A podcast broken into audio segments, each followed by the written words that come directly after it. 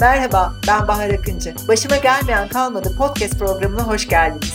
Aposto Radyo'daki bu programda benim ve konuklarımın dünya üzerinde başına gelen tuhaf, komik, eğlenceli, tehlikeli ve ilham veren yol hikayelerini dinleyeceksiniz. Hayatta herkesin bir yolculuk hikayesi var ve bile isteye yollara düşmüş her yolcunun bir felsefesi. Her bir bölümde birbirinden çok farklı mesleklere ve dünya göçüne sahip bir sırt çantası ya da bir valize dünyayı sığdırmış konuklarım olacak. Her şeye rağmen yeniden yollara düşme cesareti ve kabiliyetini birlikte kazanacağız. Hazırsanız başıma gelmeyen kalmadı başlıyor.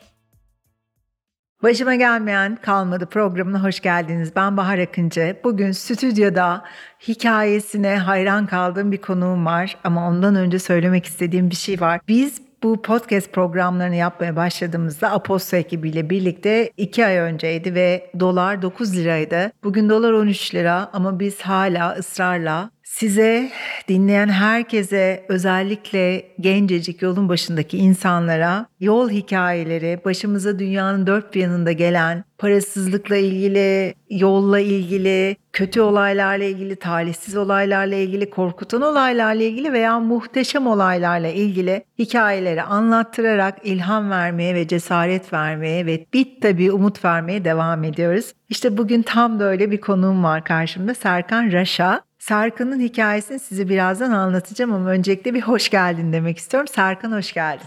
Merhaba, hoş bulduk. Nasılsın? İyiyim, teşekkürler. Sen? Ben de iyiyim. Ee, iyi olmaya çalışıyorum. Umudumu korumaya çalışıyorum. Ee, senin hikayeni okuduğumda gerçekten umutlu oldum. Bunu uzun uzun konuşmak istiyorum seninle birlikte ama öncelikle Serkan Raşa kimdir? Onu merak ediyor dinleyicilerimiz. Onu ben de merak ediyorum. Kimdir Serkan Raşa? Serkan Raşa kimdir? Serkan Raşa 45 yaşında her zaman hayalleri peşinde koşmaya çalışan genç bir adamdır diyelim. Evet, genç, 45 yaş genç artık. Ömür evet, 90 tabii yaş ki, oldu. Her zaman. 2016 yılında kurumsal hayatı bıraktın. İk, 2016 yılında kurumsal hayatı bıraktım ve şu anda e, outdoor daha çok sporlarla outdoor ilgili, sporlarla rehberlik ilgileniyorum. ve turlar yapıyorsun. Turlar organize edip rehberlik yapıyorum. Peki çok enteresan bir hikayem var. 2018 yılında Lozan'da yaşayan kızına dünyada her şeyin mümkün olduğunu ispat etmek için Moda'daki evinden çıktın, evinin kapısını kapattın ve İsviçre Lozan'a doğru yürümeye başladın ve bu yürüyüşü başardın, gerçekleştirdin. Hatta bununla ilgili bir TEDx konuşmam bile var. Ee, YouTube'a Serkan Raşa diye girerseniz bulabileceksiniz. Nasıl karar verdin buradan çıkıp, modadan çıkıp Lozan'a kadar yürümeye? Süreci şöyle özetleyeyim. Dediğim gibi 2016 yılına kadar kurumsalda çalıştım ve üst düzey yönetici olarak devam ettim. Fakat üzerine çok çok fazla sorumluluk vardı. Stres bir vardı. Stres vardı ve bir temponun içindeydim böyle bir sistem sizi alıyor, götürüyor. Fakat daha sonra kendimi sorgulamaya başladım.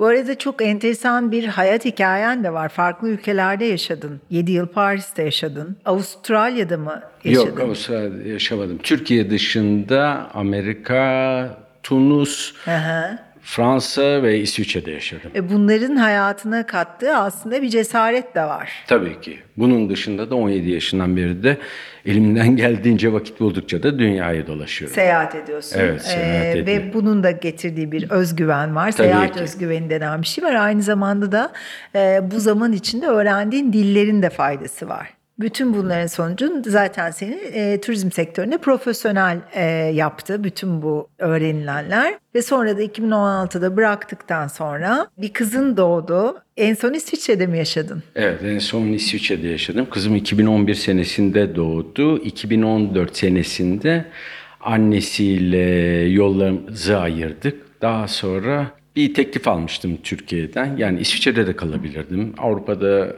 başka bir yerden daha teklif almıştım. Fakat ben benim için herhalde o zaman en avantajlı olanı, kendimi kuvvetli hissettiğim yer olan Türkiye. Türkiye'yi seçtim ve geldim üç tane otelin başına. Neyse dediğim gibi 2016 senesinin sonunda da kendimi sorgularken ben kurumsal hayattan da koptum. Bulunduğum her ortamdan koptum diyelim. Son, Aslında bir kendini bulma sürecine girdin. Aynen kendini öyle. arama, kendini bulma sürecine sonra bu yavaş yavaş da bu yola giderken depresyona girdim. Ee, he- hepimizin hayatında ağır depresyonlar veya hafif depresyonlar geçirdiği ve bundan çıkmak için çareler aradığı dönemler var. Yürüyüş aslında senin bu depresyondan çıkma anahtarlarından biri olmuş ve minik minik yürüyüşlerle başlamışsın. İstanbul'dan, Moda'dan çıkıp işte Bostancı'ya kadar e, yürüyüşlerle başladı. O süreci biraz anlatsana. Aynen öyle ve şey olarak da düşünüyorum hepimizin yani hayatta iniş çıkışları var. İşte benim en büyük inişlerimden biri de o 39 yaşındayken oldu. Daha sonra e, her şeyi bırakıp başladığım nokta olan modaya geri dönüşüm oldu. Sonra kendimi işte ya depresif hissederken hep böyle bir uyku hali vardır biliyorsunuz. Ondan sonra kendini işte koltuğa atıyorsun, koltuktan yatağa atıyorsun, tekrar koltuğa atıyorsun. Hep böyle bir uyuşuksun. Sonra dedim ki Serkan sen bu değilsin. Kendine gel. Ondan sonra bir harekete geç. Sonra işte kalktım Modadan şeye kadar yürüdüm Yoğurtçu Parkı'na doğru. Daha sonraki gün Kalamış'a doğru. Sonra ben o mesafeleri uzattıkça içimdeki soru işaretlerine cevaplar bulmaya başladım. Evet çünkü yürümenin hayatımıza getirdiği en güzel şey en azından benim için böyle bir sürü sorumun cevabını gün içinde o koşturma hali, e, telaş hali, bir işten bir işe yetişme halinde çözemediğim bir sürü sorunun cevabını yürürken kulaklıklarımı takıp bir klasik müzik açıp veya bir elektronik müzik açıp yürürken hızlı hızlı bir anda arka arkaya o soruların cevapları gelmeye başlıyor. Müthiş bir şey yürümek aslında. Kesinlikle. Ya zaten asıl bizim doğamızda olan yürümektir. Ondan sonra dediğim gibi işte ben bu mesafeleri uzattıkça kendimdeki e, kafamın içindeki sorulara cevaplar bulmaya başladım derken bir yandan da içimde bir burukluk var. Çocuğumdan ayrıyım, işsiz bir babayım. Şimdi bunların hepsinin toplamında aslında içeride şey alev alev bir şeyler yanıyor. Sonra dedim ki kendi kendime ya ben kızıma iyi bir baba mıyım acaba? Önce bunu sorgulamaya başladım. Sonra dedim ki kızıma kalıcı bir şey bırakmalıyım. Ve bir gün kendinize bir tohum atarsınız. Ondan sonra gerçekten kulak veriyorsanız ona onun cevabı mutlaka gelir size. Sonra bir gece üçte yataktan fırladım. Dedim ki ben Lozan'a yürüyeceğim. Bunun arkasında üç tane şey var, neden var. Bir tanesi aslında her zaman kendinizden başlar ya olay. Bir, ben o yolda yürürken zaten işte Bostancı'ya gidiyorum oraya buraya yürüyerek kendi cevaplarımı buluyorum. Bu kadar uzun bir yolda çok daha şey bulacağım. Kendi iç dünyama yolculuk. Bu bir. İkincisi kızıma kalıcı bir şey bırakmak istiyordum ya. Aslında bu ikinci nedeni de odur. Çünkü ona vermek istediğim şeyi verebileceğim. İstedikten sonra her şeyi başarabileceğini göstereceğim. Evet, esas belki çıkış noktası. Ve hayatta o da cesur adımlar atsın ve önünde canlı bir örnek olsun diye. Yani küçücük bir kız çocuğusun ve önünde senin için hayatta her şeyin mümkün olduğunu göstermek için Türkiye'den çıkıp modadan çıkıp senin yaşadığın şehre İsviçre'ye yürüdüğün yürüyen bir baban var. Bu müthiş bir örnek. Bunun bir de üçüncüsü de şunu eklemek istiyorum. Ya bu sırf hani benim için veya benli kızım için de olmasın. Üçüncüsü olarak da bu, ya bu kadar yol yürüyoruz bari başkalarına da örnek olsun diye e, bir farkındalık yaratmak istedim. Bu projenin ismini de Do Something for Your Children. E, çocukların için bir şey, Bir şey yap, yap. koydum. E, bu da gözlemlerimden biri işte hem dünyanın birçok yerine de gezdim gördüm ve bu insanlar çocuklarını yetiştirirken kendileri rahat olabilmek için devamlı çocukların önüne işte bilgisayar koyuyor, tablet koyuyor, telefon koyuyor. Doğru. Yemeği yedirirken bile önüne telefon koyuyor. Hani Doğru. çizgi film izlerken sonra birazcık da buna farkındalık yaratmak istedim. Çünkü şey gene bu da benim çocuğumdan ayrı olmamla bağlantılıdır. Ya ben çocuğumdan ayrıyım fakat elimden geldiğince onunla iyi babalık yapmaya çalışıyorum. Çocuk senin yanında sen ona ne kadar güzel ve kaliteli vakit geçiriyorsun'a da birazcık Güzel. Aslında ebe, ebeveynlere de dikkat çekmek için. Aynen öyle. Böyle bir şey Birazcık o başlattı. yüzden de do something for your children dedim. Hani nereden bileyim çocuğunla işte. Interaksiyona geç, tavla oyna, uçurtma uçur, origami yap falan filan. Ama bir şeyler yap, ona bir şeyler göster, Mutlaka. ondan bir şeyler öğren, onu bir şeyler öğret. Ee, onun yeni heyecanlarına tanık ol. Onun büyüdüğünün farkına var ve aslında dünyayı ne kadar güzelleştirebildiğini bir çocuğun fark et. Bütün bunları e, yapmak için belki yola çıktın. Peki 2018 Nisan ayında bir gece saat 3'te yataktan Evreka diye fırladın ve dedin ki ben çocuğum için ve bütün bu farkındalıklar için ve kendimi bulmak için aynı zamanda buradan Lozan'a yürüyeceğim. Hazırlık aşaması nasıldı? Nasıl hazırlandın bu sürece? Aslında Aralık ayında ben buna karar, Karar verdim. verdin. Nisan yola- Nisan ayında yola çıktın. ortasında yola çıktım. Şimdi notlarıma bakıyorum ve her yürüdüğüm gün notları almışım. 2500 kilometre de yürümeden önce şey bu Lozan yürüyüşümden önce de 2500 kilometre yürümüşüm. Antrenman gibi aslında. Antrenmanlarımı yaptım. Bu süreçte işte şey e, yürüyüşün dışında neler e, yanıma alacağımı ama aslında çok fazla şey aldığımı da yolda gördüm. Şeyleri araştırdın tabii ki işte sınırları nasıl geçeceğim Ee, belki nerelerde konaklayabilirim Ee, işte Şöyle kaç onu- günde ka- bir, bir, bir şehri bir ülkeyi kaç günde yürürüm bütün bunları hesapladın mı? Şöyle hesapladım onu. Ya güzergah derken mesela atıyorum İsviçre'ye Bulgaristan, Sırbistan üzerinden de gidebilirsiniz ama ben yolu birazcık uzattım sahilden gideyim dedim. Şöyle ayarladım güzergahımı da.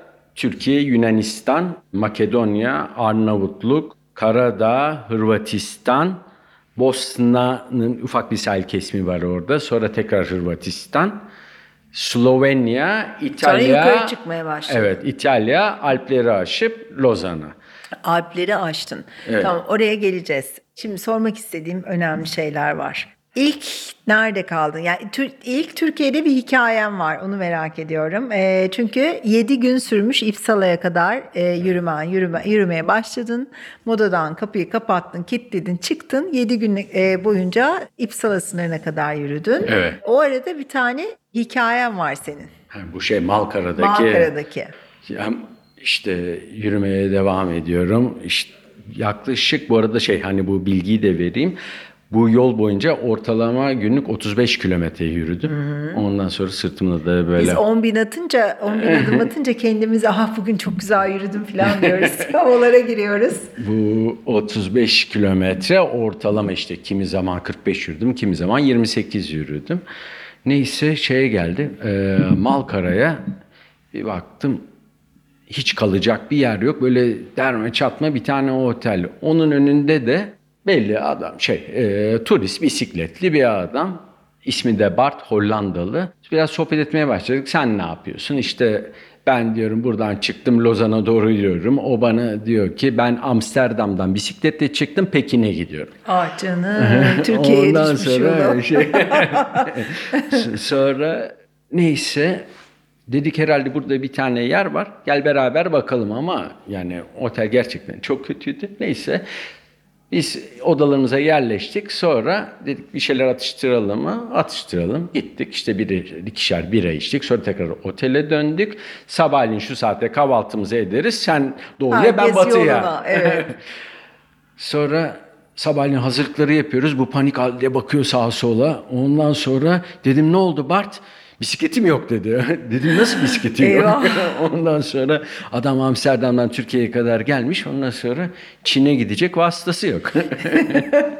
Sonra işte adama soruyoruz resepsiyondakine gördünüz mü adam bisikleti buradaydı kilitliydi Yo, falan filan diyorlar. yok. Sonra 5 dakika sonunda 12-13 yaşlarındaki bir tane fırlama almış bunun bisikletini mahalle turu atıyor. Ondan sonra gelmiş neyse. Kilidi nasıl açtı acaba? Ya kilitli de değilmiş. Resepsiyon Ha, oraya şeyde ön tarafında değil mi? Derme bırakmış. çatma bir otel olduğu için böyle Yani işte. bir şey olmaz ama böyle şeyler olabiliyor tabii. Ee, aslında Ama çok adamın yüzünü hiç unutamam yani. Benim çok buna benzer bir hikayem var. Ee, Kırklareli'de geçiyor da. Ee, benim dedem Kırklareli Belediye Başkanı'ydı ve çok uzun seneler seneler belediye başkanı olarak seçildi orada dört defa üst üste çok severlerdi ve dayımın da bir tane orada çok eski bir oteli vardı. Ee, yani hostel de diyebiliriz aslında. Bir de altta da giriş katında bir gazete bayisi vardı. Orada gazete satılırdı. Ben de sabahları işte yaz tatillerinde beni oraya gönderirlerdi İzmir'den. Sabahları orada gazete satardım, e, kitap satardım. İşte orada kitapları okurdum, gelen gazeteleri okurdum. Ve bir gün kuzenim geldi böyle nefes nefese dükkanın içeri girdi. Çok acayip bir şey oldu falan. Ne oldu dedim. Bir tane aile geldi. Böyle bisiklet var, seleleri birbirine yapışık. Bir tane arkada çocuk var. Hollanda'dan gelmişler diye. Biz hemen koşturarak böyle aileyi görmeye gittik. Tabii ki e, kasabanın yani ilin tek oteli belki bir tane daha vardı galiba. Bizde olduğu için yani bizim olduğu için koşarak gittik. E, bisikletlerini park etmişler işte resepsiyonda şey yapmaya çalışıyorlar. E, çat pat böyle rezervasyon yapmaya, oda almaya çalışıyorlar. Neyse onlar odaya çıktıktan sonra bu bir şekilde duyuldu elinde ve bütün e, işte çocuklar, gençler o otelin önüne geldi. İşte burada işte böyle bir Hollandalı bisikletleri nerede? İşte onları görmek istiyoruz diye. Sonra akşam anneannem onları yemeğe aldı. Biz hep birlikte yemek yedik. O zaman şöyle düşünmüştüm. Vay be böyle hayatlar var. Dayım İngilizce biliyordu. Dayım onlarla işte onlar da çat pat İngilizce biliyor. İşte e, dayım tercüme ediyor. Bizim anneannem dedim söylediklerini e, ah çocuğum işte yorulmuyor musunuz? Küçücük bebekle de çıkılır mı falan onları tabii tercüme etmiyor. E, dayım da onlara birazcık tercüme ediyor. Böyle tatlı bir yemek yemek yetiştik. Belki de benim ilk gezgin, seyyah görme hayatımdaki Onu an e, ben de şimdi. belki bilinçaltıma kazındığı an ya bir gün ben Kesinlikle de dünyaya gezeceğim felsefesine kapıldığım an belki de o Sana anda. ilk vizyon katılan nokta Olabilir. orası demeli. Olabilir ve e, dünyada birçok insan hala bisikletle yol almaya devam ediyor. Pandemiye rağmen devam ediyor. Sınırlara rağmen devam ediyor. Ben hiçbir zaman dünyada sınırların olması gerektiğine inanan bir insan olmadım. Bunu ayrıca programın sonunda konuşuruz ama sana dönelim senin hikaye, muhteşem Mesela hikayene. Mesela bu bisikletle ilgili gene hemen söyleyeyim. Yolda bir çiftle daha karşılaştım. Bu, bu da şeyden e, dinleyicilere Nerede? bilgi olsun diye Çok Yunanistan'da ve şey bu işin yaşı da yok. Çünkü bunlar e, bir çiftle karşılaştım. 65 yaşın üstündeydi ve onlar da tesadüfen Amsterdam'dan yola çıkmışlar. Ondan sonra dedim ne tarafa gidiyorsunuz? Yeni Zelanda'ya. Ve gene Nisan ayıydı onlarla karşılaştığımda ve Noel'de Yeni Zelanda'da Oo. hanımefendinin kız kardeşinin evinde olmayı planlıyorlar. Singapur'a kadar Singapur'a. bisikletle gidip oradan bisikletleri ve kendini uçağa yükleyip ondan sonra Yeni, Yeni Zelanda, Zelanda Wellington'a geçmeyi. Peki Türkiye'de sınırdan çıkarken tek yürüyerek geçmediğin yer iki ülkenin arasındaki anlaşmadan dolayı İpsala. İpsala. İpsala'da evet. bir otobüse bindin. Otobüs seni sınırdan geçirdi. Ondan sonra Yunanistan'da indin ve yürümeye devam ettin. Evet. iki kilometrelik bir şey mesafe. mesafe. Çünkü Meriç'in üzerindeki köprüden işte yürüyerek geçemiyorsun mecburen. Aha. Bir şey binmen lazım. Peki Yunanistan'ı kaç günde geçtin hatırlıyor musun? Oo, hatırlamıyorum onu da. Ee, Yunanistan'dan sonra nereye geçtin? Yunanistan'dan Makedonya'ya geçtim. Ama Yunanistan'da galiba 300 kilometreye yakın yürüdüm. Hı İşte o Kavala Selanik sonra Makedonya'ya doğru. Peki e, sınırlarda enteresan sorular geldi mi? Nereye yani, yürüyorsun, ne yapıyorsun, neden yürüyorsun? Yoksa onlar zaten alışık mı? Biz mi yani, alışkın değiliz, onlar alışkın mı? Alışık mı bilmiyorum. E, sırt çantasıyla gidiyorsun, arabaların önüne geçiyorsun. Ondan sonra işte normal pasaportunu gösteriyorsun.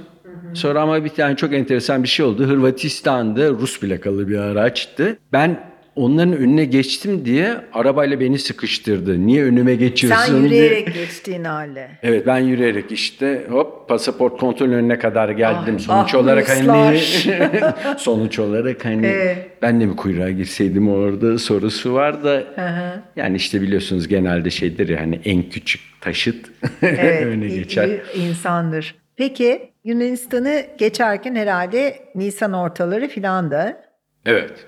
Yani Nisan 14'te yola çıkmıştım. Nisan 21 sonra bir iki hafta daha üzerine. Nerelerde kaldın? Yani nerelerde konakladın? Kim zaman otel, kim zaman çadır mı? Otel, hostel, çadır. Çadırı Şimdi nerelere o şey... kuruyordun? Çadırda e, bizim gibi olmadık yerlere çadır kuranlara çünkü normalde dünyanın her yerinde kurallardan bir tanesi de budur. Sana gösterilen yere Çadır çadır, kurmak gerekiyor. durumundasın. Ondan sonra orada da şey vardır işte. Tuvaleti vardır, duşu vardır.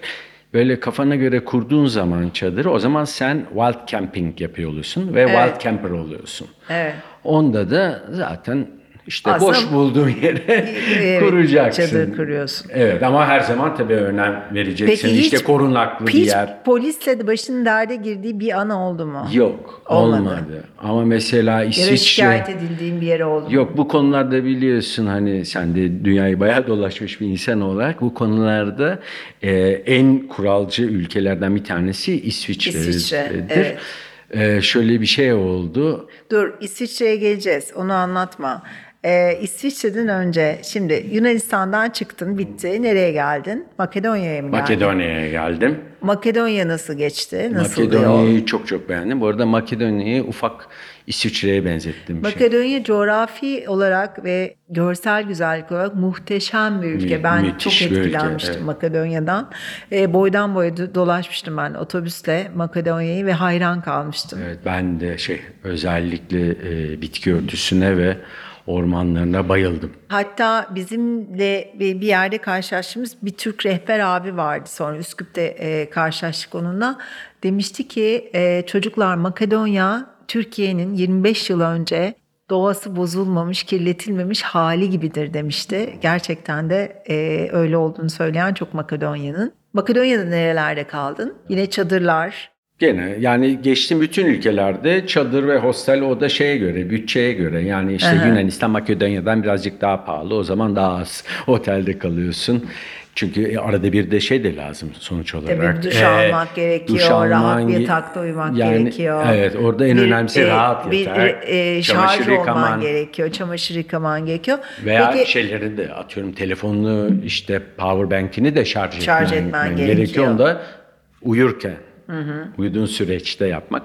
peki Makedonya'da ya da Yunanistan'da Arnavutluk'tan da geçtin mi? Arnavutluk'tan, Arnavutluk'tan, e, bu- bu- buralardan geçerken hiç güvenlikle ilgili bir sıkıntın oldu mu? Ya mesela Yunanistan'da insanlar inanılmaz cana yakın. Çok. Zaten Selanik'e kadar hemen hemen herkes Türkçe biliyor. Evet. Özellikle third generation dediğimiz Evet. o üçüncü jenerasyon.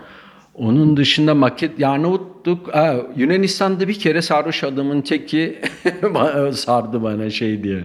Nereden geliyorsun? Türkiye'den. İşte ondan sonra bu şey işte aa, Little Brother falan filan böyle çok. Sarhoştu. Sonra hiç polemiğe Ee, girmedim ama şey yoksa bütün ülkedeki herkes inanılmaz cana yakın. Arnavutluk'la ilgili bir güvenlik sorunu oldu? Arnavutluk'la ilgili Arnavutluk'ta da insanlar çok cana yakın. Aslında dünyanın hemen hemen her yerinde insanlar E, cana çünkü yakın. politika sadece siyasetçilere Tabii. ait bir e, olgu. Dolayısıyla onların yüzünden bütün bu savaşlar, bütün bu sınır kavgaları vesaireler halklar birbiriyle gayet Tabii canım e, insan insandır yani sen düzgün davrandığın sürece e, o insanda içgüdüsel olarak aslında sana düzgün davranıyor. Fakat işte bazen arada yani çürük elma çıkar. Bir Arnavutluk'ta şey başıma geldi. Ya orada da fakirlik çok fazla olduğu için şimdi seni tipten hani benim tipim de çok şey değil. Hani belki adam beni Avrupalı zannetti falan filan. Bir yapıştı arkama. Sonra dedi ki bana para ver dedim. Ben de para olsa yürümem ki dedim. Ondan sonra bak yürüyorum dedim yani. Sonra zaten hani üstüm başım kir içinde belli yani. Saç sakal birbirine girmiş. Sonra e, o da benim peşinden yürüyor. En son dedi ki ben mafya Arnavut'um dedi. Ondan sonra ben dedim ki bak ben de mafya ben de Türk'üm. Türk mafyasıyım deseydin.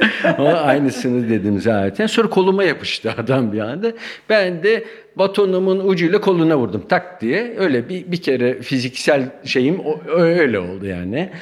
Sonra o sırada bir tane misyoner şey e, peder vardı sağımızda solumuzda o geldi birden bağırdı çağırdı sonra birkaç kişi geldi ondan sonra Öylelikle yani bir, bir tansiyon çok böyle Bir birkaç dakikalık yükseldi. Onun dışında problem olmadı. Arnavutluk'tan sonra neresi? Arnavutluk'ta mesela şey çok enteresandı ama mesela X yerlerden geçiyorsun her yerde bu bunkerlar var. Enver Hoca zamanından kalmış. Aha. Ondan sonra bazı yerlerde böyle tipler var garip garip bakıyor. Çok fazla şey kokusu var.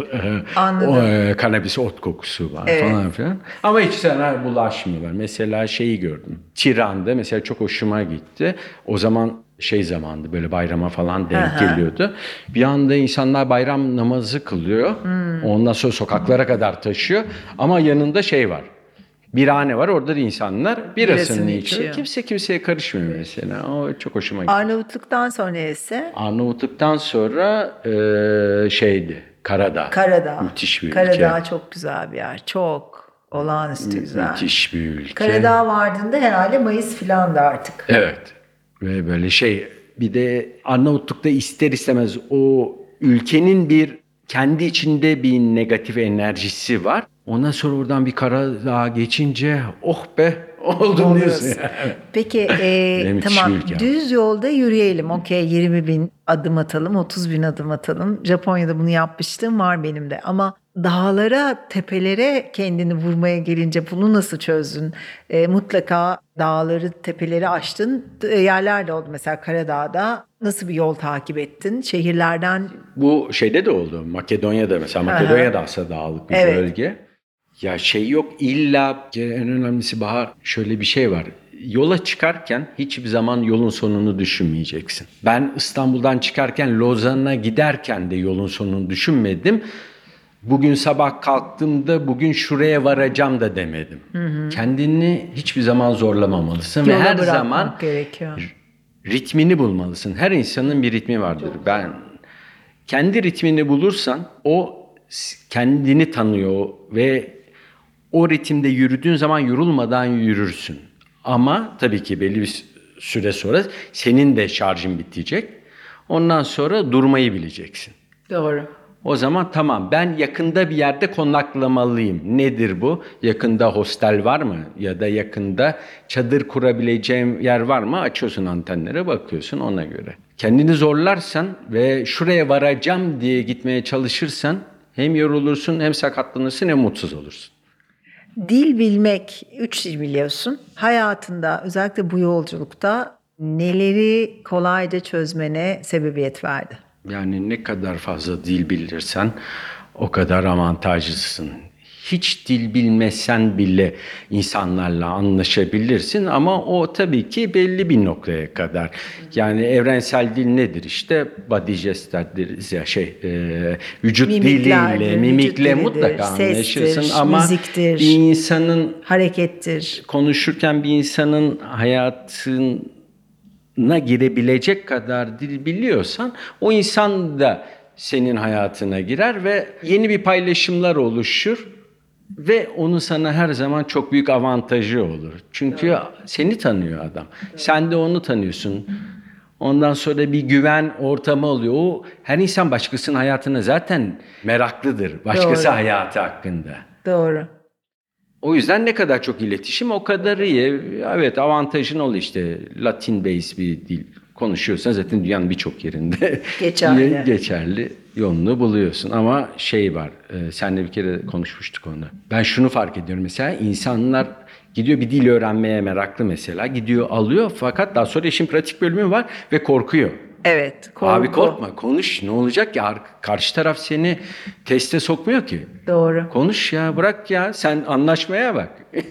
Harikasın. Peki iki tane birbirine bağlı soru soracağım. Bir olumsuz tarafı, bir olumlu tarafı. Olumsuz tarafından gelecek soru şu sana. Hiç bu yolculuk esnasında kaç gün sürdü yolculuğun? Toplamda 4 aya yakın. 4 aya yakın sürdü ve 93 kaç bin kilometre? 3240 kilometre. Bu- Tam tamına o 40 çok önemli. Çünkü Evet. nereden baksan 2 günlük yürüme sayılır. 3240 kilometre boyunca hiç ben bu yola nereden çıktım? Ben ne yapacağım? Başıma bu da geldi. Ben buradan nasıl kurtulacağım? Dediğin veya yıldığın veya vazgeçmeye yazdığın bir an oldu mu? Olmadı. Çünkü aslında demin dediğim nedenlerden dolayı şeyi, şimdi tam ben bir hedef koydum. buradan Lozan'a kadar yürüyeceğim. Ama Lozan'a varacağım günü hiç düşünmedim ki. Ben hep o anda kaldım. O anda büyümeyi seçtim. Anda kaldın. Hep anda kaldım. O anda ve e, zaten ben yürüdükçe cevapları buluyorum ya. Evet. E, tamam işte daha bundan Daha- güzel bir şey. Devamlı büyüyorum aslında. Kendi kendime diyorum ki kendime bir şey katıyorum devamlı. Öbür tarafta da tamam sonuç olarak bir insanım. Fiziksel yorgunluk da var. E onda işte gene kendi ritmimi bu- bularak doğru zamanda durmayı bilmek. Doğru. Ve bu yolda diyelim ki yürüdüm yürüdüm yürüdüm Karadağ'da bıraktım. Ben başarısız mıyım? Hayır. İşte aynen öyle. Ben bir karar verdim. Veya İstanbul'dan Karadağ, Lozan hedef koydum da Karadağ'a yürüdüm. Yarın öbür gün kızıma mesaj vermemiş mi oluyorum? Veya ben kendi içimde yürümemiş mi? Yani büyümemiş mi oluyorum? Ben bir şey karar verdim ve yola çıktım. Önemli olan o adımı atmak değil mi? Doğru. Gerisi bence şey değil. Ya karar ver, adım at. İkinci sorumun cevabını da vermiş oldun. Şunu soracaktım. İyi ki çıktım dediğin anlar oldu mu? Ama sen zaten yolculuğun başından beri hep bu felsefeyi kendine düstur edindiğin için Hala da o heyecanda hala gibiyim da değil mi? evet, o heyecanda var. gibisin. Harikasın. Peki e, yürüdün, yürüdün, yürüdün, yürüdün ve İsviçre sınırlarına geldin. Önünde at, aşman gereken bir Alp dağları var. Ne yaptın orada? Orada olay var. farklı bir boyuta geliyor. Ya şimdi bir sonuç olarak gene fiziksel yorgunluk var. Arkanda işte 3000 kilometreye yakın yol, Yol yürümüşsün. İşte 2800 mü ne önümde kaldı diyorsun işte bir 300-500 kilometre daha. Sonra geldim Alp Dağları fakat Alp Dağları'na gelmeden önce bir tane şey başıma gelen bir hikaye var. Lütfen anlat. Şeyde e, Lugano'dan çıktım. İşte Alp Dağları'na doğru yürüyorum. Biliyorsun. Ondan sonra ben de şeyi çok severim. Su sesini ki hani İsviçre'de her yere akarsu, dağ, kar falan filan biliyorsun. Sonra bir akşamleyin konaklamam lazım. Bir tane ahşap bir köprü. Ondan sonra bu 2 metre genişliğinde aşağı yukarı 20 metrede uzunluğunda alttan da gürül gürül nehir Su akıyor. akıyor. Tabii. Alp dağlarından gelen şey sular. Sonra iyi dedim ben bunun üzerine çadırı kurayım. Akşam da böyle meditatif bir şekilde uyurum. Ondan sonra çadırımı kurdum. Sonra daha önce marketten aldığım biramı da böyle aperatif olarak içtim. Bu arada o bira işte böbreklerin çalışmasına da iyi geliyor. Sonra onun keyfini çıkartırken bir yandan da bakıyorum hava durumuna. Diyorum ki yağdı yağacak falan filan ama herhalde geçer diyorum. Sonuç olarak zirveye de işte 2470'ten geçmiştim. Oraları da 600 rakımda falan. Neyse o bulutların öyle olması da normal dedim. Sonra e, işte yattım saat 9 gibi falan. Sonra saat 10-10.30 gibi bir yağmur başladı. Durmaksızın yağmur yağıyor. Benim çadırımda yazlık su geçiriyor. Ama nasıl bir yağmur? Öyle şey. Ben bütün elektronik eşyalarını ufak bir su geçirmez çantam vardı. Ona attım. İçeriden böyle çizgi filmlerde olur ya böyle hani spon şeyle, süngerle kayıktan su atarlar atarsın. dışarı. Ben de çorabımla su atıyorum Of. şey dışına. Sonra saat 4 gibi o yağmur bitti. Yani bütün gece Sabaha uykusuz. karşı Sabaha karşı. Evet. Sonra şöyle de bir şey bir hemen bir parantez açmam lazım. Ondan 2-3 hafta önce de İtalya'da yer bulamamıştım. Şeyde demir şeyde tren garında mekanik bölümünde şey çadır kurmak zorunda kalmıştım. Vay. Ama cumartesi gecesi kurdum. Hani pazar nasıl olsa kimse çalışmaya gelmiyor diye. Bu arada ama kurduğum yerin yanından raylar geçtiği için devamlı trenler geçiyor. Tren sanki çadırın içinden geçiyor. Öyle şey ışığı geliyor devamlı. Ondan sonra çadır sarsılıyor. Neyse parantezi Orada kapatıyorum. zaten. Sonra işte sabahın dördünde yağmur kesildi. Ondan sonra saat beşte şimdi çadır kurduğum köprü de ahşap olduğu için takır tukur takır tukur sesler geliyor. Birden gözlerimi açtım bir baktım karşıdan bir tane ışık Allah dedim gene tren geçiyor falan. Öyle zannediyorum. Aha. Kafamda kuruyorum nöronlar öyle çalışıyor. Sonra yok dedim bu o değil bu polis galiba dedim. İşte dedim ya deminki Wild Evet. Camper olayı. Ah yakalandık ceza yedik sonra önceden de herhalde kendimi kurmuşum hazırlamışım. Yakalanırsam ben çocuklar için yürüyorum diyeceğim. Ondan sonra ben çadırdan çıktım dışarı kollarımı açtım havaya ben çocuklar için yürüyorum dedi. Ondan sonra karşımda bir tane bisikletli adam onun feneri yanıyormuş. ben de işe gidiyorum dedi. Çok güzel. Ondan sonra işte ben de hayırlı işler falan filan derken zaten ondan sonra toplandım. Neyse yola çıktım. Bir Peki dağları aşmadan bu yolları yürümenin bir şey- e, şeyi yok mu? Yani atıyorum dağdan değil de düz yoldan yürünmüyor mu? o kadar büyüdü ki gözümde. o işte şeyde Lugano yani Ticino e, kantonundan Aha. yukarı kantona yani e, Vale tarafına geçmek istiyorsan İlla ki dağa ya dağları aşacaksın Evet. ki kışın zaten aşamıyorsun Evet. o dağları. Alttan San Gottardo ya da San Gotthard tüneli var. Aha. İşte biri İtalyanca biri Fransızca. Oradan geçmek zorundasın. 18 küsür kilometrelik bir tünel ama yürüyerek geçemiyorsun onu. Hmm, O zaman yani dağları ki zaten aşacaksın. yürüyorsan dağları aşacaksın. Bu açtığın yerde işte 2470 metrelik. Peki o tırmanışta enteresan şeyler olmuştur illaki. Ya şeyde Yani mesela hiç yabani bir hayvanla karşılaştın mı? Ya da başka bir yolcuyla, yürüyüşçüyle karşılaştın mı? Yani- Nerelerde mola verdin? Çok enteresan orada hiç yabani bir hayvanla şey karşılaşmadım fakat şey yaptım. Planım şeydi 1500 metre aşağı yukarı 1500 metrede yatayım. Hı hı. Ondan sonra ertesi günde zirveyi aşıp diğer 1500 metrede yatayım. On, ama şöyle bir şey var. Şimdi Ticino tarafında yani İtalyanca konuşulan Tarafta. bölgede e, Akdeniz iklimi var. Yani Alplerin güney tarafında diyeyim. Şimdi orada 1500 metrede bir şekil yattım. Ama işte ben çıktım zirveyi. Diğer 1500 metreye indim ve o akşam yattığım zaman ölüyordum. Çünkü Neden? çok daha soğuk ve geceliğin eksi ikiydi. Ve çadırdasın. Çadırım yazlık, elimdeki bütün e, malzemeler yazlık. Ben ne varsa her şeyi giydim. Ondan sonra tulumum yazlık tulum. Onun şapkasını da kapattım. Ondan sonra içeri nefes üfleyerek ısınmaya çalıştım. Ben de bir kere yazlık tulumla 5 derecede kalmıştım ki 5 derece yani e, gece soğuk bir iklimde 5 derece çok fark ediyor. Nemli bir iklimde. Çok iyi anlıyorum seni şu anda. Benim de o gecem İçeri. berbat Evet, geçmişti. tabii. yani böyle titreye titreye falan Evet. filan çat çat çat çat neyse o günü de Ay, öyle öyle atlattım. atlattın.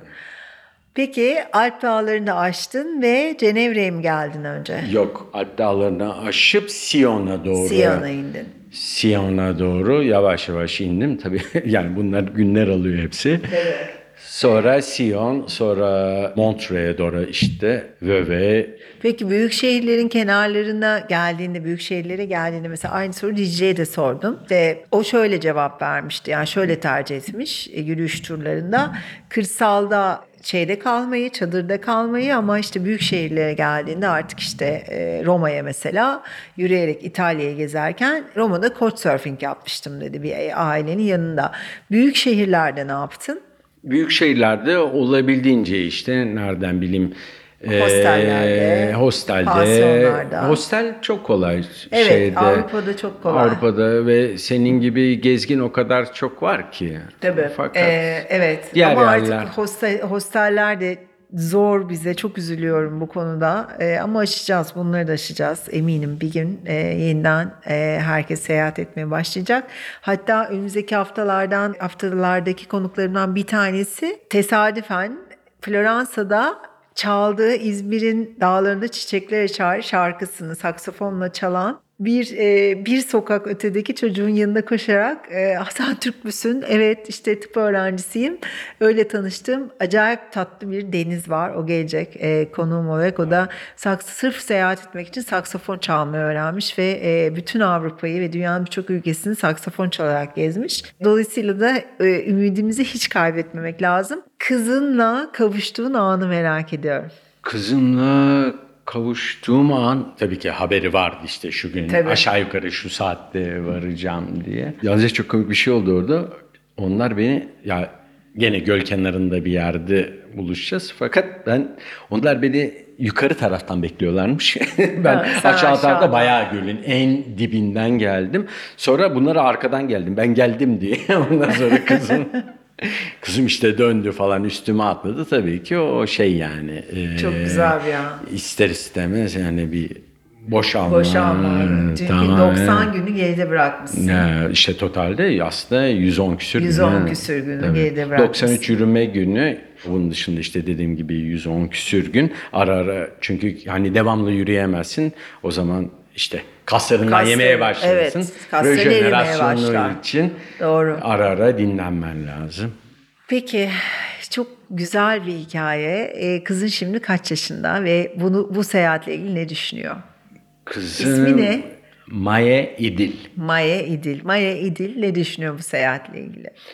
Maye İdil e, yavaş yavaş Kaç anlama şu anda 10 yaşında, 10 yaşında. ve yavaş yavaş herhalde oturtmaya başladı kafasında da dediğim gibi bunu daha ileride göreceğiz. Çok yani tabii ki böyle kesinlikle bir beklentim yok da sen ne yapmıyorsun falan filan diye de yani ama önünde canlı örnek olduğum için aslında o bir de kendisi de hareketli bir insan ve mesela şey benim en son Artvin turuma gelmişti. Orada yetişkinler gibi işte günlük 13-15 kilometre yürüdü. Harika. Ee, Şey onu da İsviçre'deyken küçük yaşta. Bu yolculuğun sonunda sen ne iş yapmak istediğini de buldun aslında. Zaten yürüyüş yapıyordun. Zaten outdoor sporlarına meraklıydın. Zaten turizm kökenliydin. Ee, dünyanın e, en iyi okullarından birinde okudun. İstanbul'da da okudun. Aynı zamanda turizm müteahhitlik bölümünde. Lozan'da da okudun. Fakat iki yıllık bir aradan sonra bu yürüyüş sana hayatta ne yapmak istediğini ve nerede olmak istediğini gösterdi. Ve yürüyüş turları rehberi oldun. Şu an Türkiye'de birçok yere yürüyüşler yapıyorsun. İşte Artvin, Macael, belki Gökova, e, belki İzmir, Sığacık, Urla. Bu rotalardan bazıları. Şu anki olduğun Serkan'ın bir kısmını da bu yolculuğa borçlu musun? Kesinlikle. Birçok şeyi Soruların borçlu. cevaplarını buldun mu? Kesinlikle. Ya bu zaten sonsuz bir yolculuktur. Doğru. Hani sorular hep olacaktır ama onun yöntemlerine daha kolay cevap bulacak yolu buldum aslında. Ee, ben yürürken buluyorum kendimi veya veya doğada buluyorum. Çünkü biz doğanın sahibi değiliz. Biz doğanın parçasıyız. Biz doğayız. Doğru, Aslında insanlar da doğadır. doğru. Onun için e, ben ne zaman doğaya gitsem cevap buluyorum. Ve işte bu döndükten sonra ne yapayım ne edeyim derken yolda da tabii ki düşündüm. Geldim işte ama kurumsala dönmek istemediğimi biliyorum. Yani tu- tukaka demiyorum kurumsala.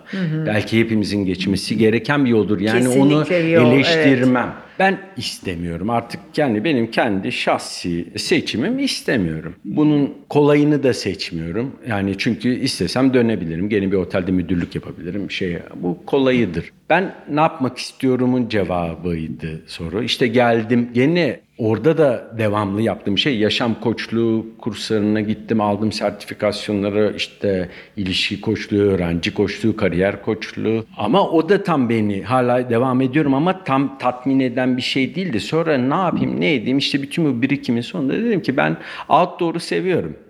Outdoor firması kurmak istiyorum ve Outreachers'ı kurdum. Outreachers diye bir firmam var. Burada da ilk neyle başladım? Yürüyüşle başladım. Ama işte yakında kayağı da katacağım. Sonra kar yürüyüşünü de katacağım.